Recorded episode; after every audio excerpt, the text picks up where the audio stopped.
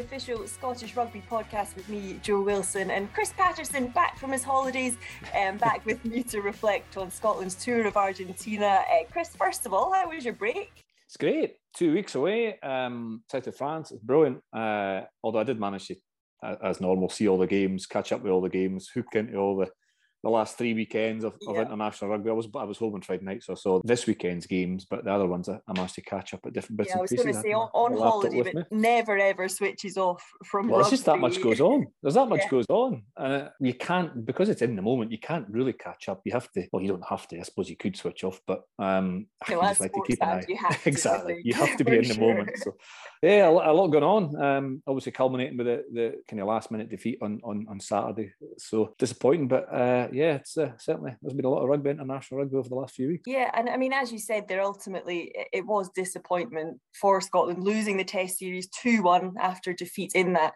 decisive final match. And it was such a dramatic end to the game, to the series. How hard will that one be to take? It's going to be hard to take because, well, the nature of how late the, the concession was, a try, but also kind of being in a winning position for a big proportion of that game, or I think almost all of the game, uh, and quite a comfortable winning position as well. So that that makes it harder, and also the fact that bouncing back from the first test defeat, wrestling that momentum back in the series to make it one all, and then being ahead in that final test for so long. So it's it's hard. It's also hard after any defeat, club, country, whoever you play for, when you you, you don't get the opportunity to play within the week. You have to take that. That's your last memory as you go and take some time off or you build back into pre-season. So so it's hard to to leave on a uh, on a, on a defeat, but that's what happened. I actually thought Scotland played the best game. I, I thought that the game itself was, was a good spectacle. I thought Argentina played some pretty quality rugby as well. So real similarities through Michael Cheika's coaching that he implemented at Leinster. He was kind of the, almost one of the building blocks for the second touch offload, looping midfield loopers, getting hands on the ball that Leinster are famed for. He started that trend, and I can see him, especially a couple of the tries that Argentina scored, having that shape to it. So I thought, you know, credit to the both games because although there's been a lot of rugby, a lot of close rugby, a lot of it hasn't been that exciting as well. But it was exciting, and I thought our attack was the best it's been over the three three uh, three games. But we um, kind of made poor decisions or, or, poor errors in the last ten or twelve minutes that um, that allowed Argentina to win the game. They still had to win it, and they did. They scored a try. They went after it. They, they stayed with us just as we went ahead uh, on a couple of occasions. But yeah, better overall, but certainly attacking performance. But disappointing maybe around the line it and, and one or two decisions later on. Yeah, because it did seem to come down to these fine margins, as it quite often does in rugby. Yeah. You mentioned it there. Do you think it was just a bit of poor decision making? Was it a bit of poor game management towards the end of that one? Well, there's two. There's two sides to it, isn't there? There's two teams there, and I think kind of took down a couple of notes that we scored kind of the 50 minutes to go 28 13 up. And then within two minutes, they scored again. So we were only 28 13 up for two minutes. And then we scored again, I think, and was it 64 minutes to go, whatever it was, 31 20 up. And that lead only lasted, that big buffer lead only lasted three minutes before they scored again. So, so the points where we got ahead, we couldn't stay ahead long enough. And then the big talking point really was in 67 minutes when, uh, well, 69 minutes actually it was when the decision not to kick, attempt to kick the goal. I think it was 31 27 at that point. That was almost uh, just two minutes after they'd scored. I would opted to kick a goal. Uh, I can understand why they didn't because the, the position they'd got themselves into the game had come from scoring tries earlier on the game and that kind of tactic that, that's quite common now. But at, the time, I thought, oh, I would kick the goal. Now, kicking the goal or, or opting to kick the goal doesn't automatically give you three points. As a goal kicker, I've said that all along. Everybody quite often says, "Oh, you should have taken the points. You should have taken the points. You, you turned down four kickable goals. That's that's twelve points. Yeah, you, you, you know, statistics. Blair kicked at eighty percent over the tour, which was excellent. He's you know he's probably going to get it, but you still have to kick it. So it doesn't you don't get the three just for getting the penalty. But I would just the flow of the game, the fact that we had the opportunity to go ahead immediately after they'd scored just a little bit further, I would probably kick the goal. But I can understand why they went to the corner. And first part of the line it was success. Got over the line, just couldn't get the ball down. So as you say, there's a there's a fine margin. But then after that, I think we, had a brilliant penalty win in the last five or six minutes. Hamish Watson won a penalty near our own line. Blair kicked right up to over halfway. Uh, and then I think I can't remember what happened after we, we we conceded a penalty and then failed to find touch once or twice in that last four or five minutes. That just meant all the possession, all the territory was in our third. Uh, and Argentina, with their tails up, managed to, to grind us down. Yeah, and of course, it was an Edinburgh man, Emiliano Boffelli, with the try right at the end. We spoke earlier on, uh, I think a few weeks ago on the podcast about the dynamics of playing against club mm. teammates at international level. And you sometimes feel like these scripts almost write themselves when you're watching that he was so integral. Before we talk more about Scotland, how much credit to Argentina deserve for bouncing back, particularly after that defeat in the second match. Well, that's the thing, eh, and I say the game was better as a whole. You know, as a, as a spectacle, as an attacking force, you could. I think Michael Cheika said before the game they maybe got the emotional build up to the second game wrong. Maybe they trained too much. Maybe they were lethargic or flat. But you know, a, a coach that's lost a test is going to look for these excuses. Where I thought Scotland did really well, especially in that second half and the second test to win the game. They, they got the emotional levels right. They they played with attacking freedom that allowed them to score tries. Even that last, it was a penalty advantage that Boff scored in the corner from, but there was a long pass. It's great to see in some ways teams not just taking it so close to the breakdown five metres out for the line. The, the penalty advantage gave them a little bit of freedom, but the number of times that look at the kind of Ireland New Zealand game as well, where a bit wider pass close to the line often bears fruit. But there's a hesitancy to do it. So Argentina had the confidence to do it. They did it and, and, and Boff finished it well. Also kicked it goal really well as well as we know from Edinburgh. But a couple of those conversions in and around that 50, 60 minute mark that just kept Argentina in it were, were really important. So you could see his uh, his delight at scoring. You know, as always, he's totally in the moment. He's, he's emotional. And I think the first, the, almost in the final whistle, the, the first thing he did was give Big Skewy, Peter Skewy, yeah. a big cuddle after the match. You can see that when the whistle goes, it stops, but uh, before the whistle, it's real. Yeah, and of course, with a test series like this, Gregor keen to give as many players an opportunity as possible. Is there an argument that he perhaps chopped and changed a little bit too much, bearing in mind the changes he made from the first to the second to the third game, or, or do you think this is what? Test series like this are all about. It's about giving these players opportunities. It's about learning from these players and their performances. I think I think it's it's international rugby. You have to know who's capable of playing. Players who, who are selected have to be deserving of it as well, and they absolutely are. There's a few injuries as well going into the final test, and, and you're always going to get that. You're never going to get a clean slate from whether it's injury suspension, whether it's, you know, you're never going to have your number one or what you perceive to be a number one side um, back to back to back. So you need to develop the depth. I, you know, there was certainly kind of injuries across the, the squad that would have contributed to the number of changes last week. But there's some, some, some good performances as well. I mean, you look at, uh, you know, Matt Bennett coming in playing really well, Rory Darge, I thought was fantastic. Matt Fagerson had two or three really big tests. Ben White in that second test was excellent. Hamish Watson assuming captaincy, and as always, just delivering performances. You know, there's debut uh, debutants in, in two to three tests, and Glen Young and Ollie Smith the weekend. Kyle Rowe the week before. There's two players getting their 50th caps, and Hamish and Zander. So there's a lot of development and understanding. Where I think it should be mentioned, like I don't think players in the moment, certainly I didn't in the moment ever look too far ahead, and I don't think coaches. I think coaches have to look too far ahead, but it's all it's secondary to the here and now and in the moment. So they pick a team to win the game that's in front of them. They make decisions to affect the here and now with an eye in the future. So the decisions that were made were to win that game, and we came 20 seconds or 10 seconds, fell short of it. Yeah, you mentioned both Hamish Watson and Zander Fagerson. They're both earning their 50th caps during this test series. I mean, great achievements for both of these guys. They're so integral to this mm. squad, aren't they? Yeah, like Mish is just a take Mish first. It feels if he should have more than 50 caps, strangely. Um, it feels like um, he's been around for a yeah, while. Well, I played with him, so he must have been around a while. But like just brilliant every time he takes a field. And brilliant. He plays at the same consistent level for his club and his country every week, and he delivers these performances and he's in a abrasive position. He's an abrasive player, he's exposed to uh, you know, a lot of collisions, a lot of contact. Every team that plays against him will target him, every single side. You know, so some players can get an easier ride than others, and he's one that gets a real hard ride from positions because he's so good. There's so much respect for him. So um, it's great to see him getting his his uh, his 50th cap. And Zander's again, so I think 26, Zander maybe. So he's been a proper mainstay as well. And I thought the scrum, not just down to Zander, but a big, big part of it. The weekend was excellent, and yeah, was was, was integral in the you know the last couple of tests as well. So that that these are all good signs. You know, building you know consistency with senior player group and also having the the drive to want more. You know, it's it's quite funny.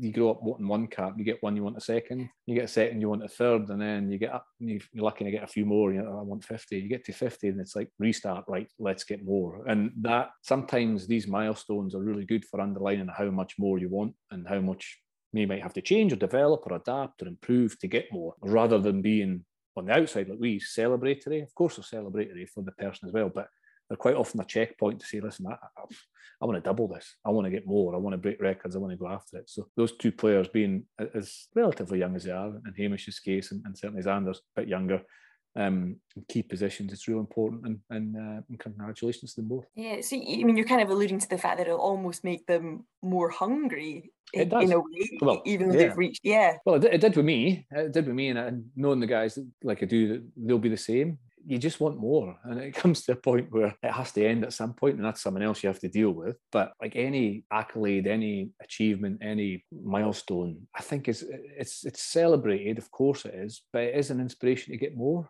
it's not the end point. Whereas I think sometimes an outside looking in, you think, "Oh, well done, it's 50 cap." You don't think like that as an individual. No way, I want, I want more. But it, it's good that they're marked, obviously, and um, and celebrated, and having you know more experience can, can only help, especially when you're experienced players on such good form. You already mentioned some of the debutants, just to go to the kind of opposite end of things.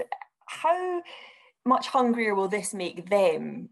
Kind of despite the defeat and things, that taste of international, mm. you know, a first tour, they'll just want to push on yeah. now as well. It's pretty much the same. It's the same process, really. And the other thing that a first cap gives you is a is a taste, absolutely, and you want more, but it also gives you a, a, a, line in the sand actually that's what international rugby is because you haven't experienced it before, obviously, and you get it. You might be shocked at how hard it is. You might be shocked at how easy it is. You might be shocked that you know actually this can be sometimes more simple than playing a club game because I just have to worry about my own job. I don't need to cover other people or help other people. Or you know, you just you're you're that important cog in the wheel, and you have to do your own job. So sometimes being surrounded by international players your job is your job and you don't have to do quite as much as you as you would do in, in, in a club side sometimes not always um, but the intent is that it's raised the level. You know, we've spoken for you know a lot of years about the, being a split in the game between a professional game and an amateur game which there absolutely is but i actually think we're almost into three now where we've got an amateur game a professional game and then an international game.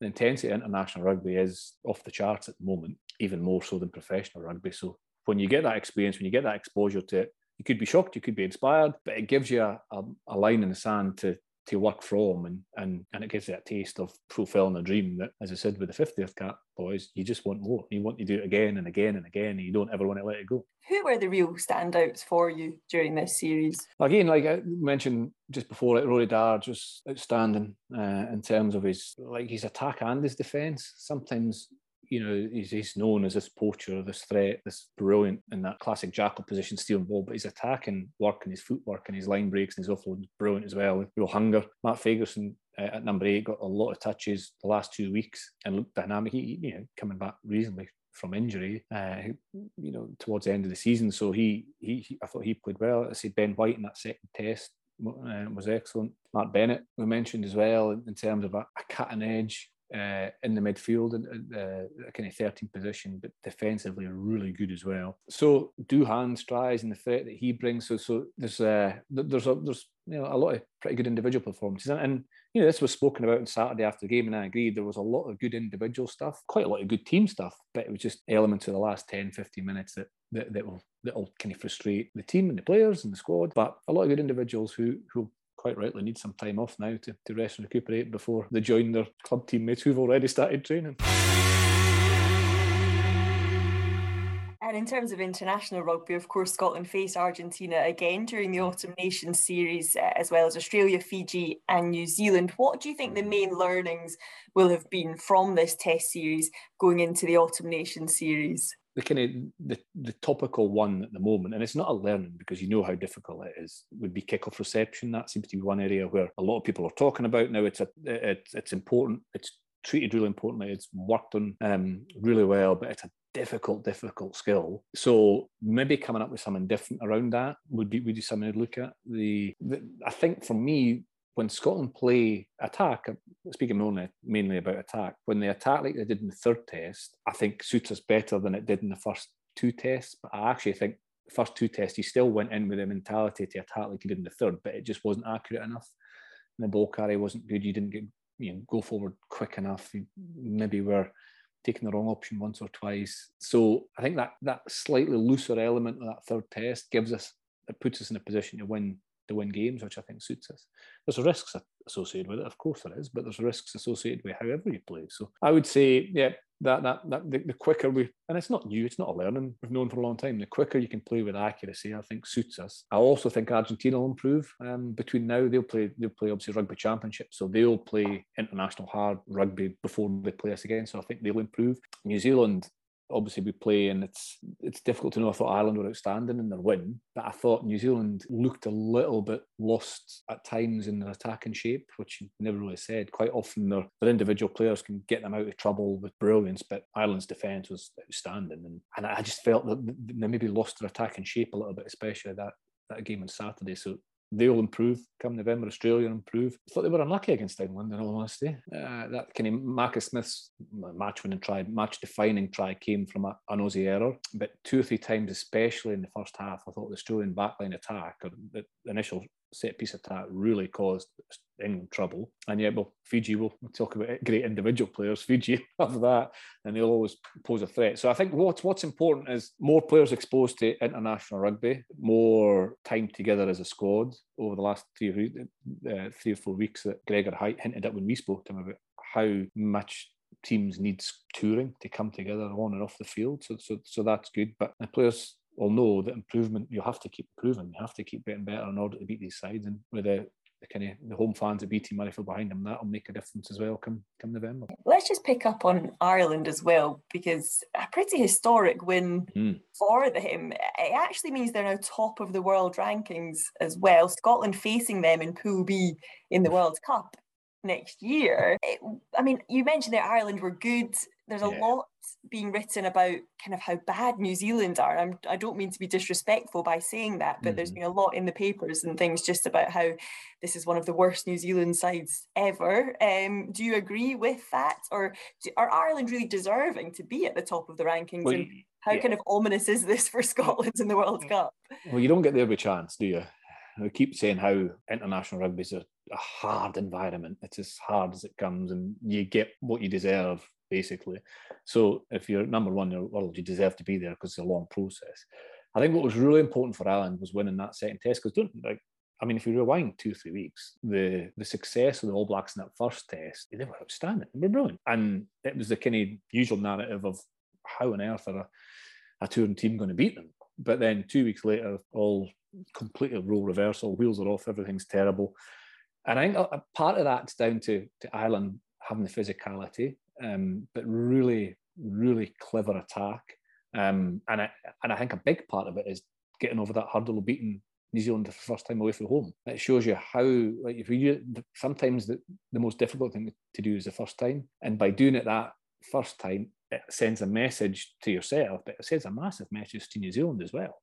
And they were under huge pressure going in that. I that the team they picked, New Zealand's team for the third test, was stronger than the team they picked for the second test they went in with all that pressure on them, and Ireland still, and with the belief that they'd beaten them seven days ago, stood up to that and played it, and were brilliant. The the short side attack, they kept moving the New Zealand defence. As I say, New Zealand couldn't get a foothold in the game. When Will Jordan scored that brilliant breakaway try, he thought, right, here they come, they're going to come rolling back. But Ireland's defence was brilliant, and their their ability to we, we call catch pass uh, sounds really pathetically simple, but the ability, the catch pass of the a lot of the forwards, especially in and around that that kind of pass off scrum half, just bamboozled the, the New Zealand defence, and the quality of it from Ireland was brilliant. So totally deserved the world rankings.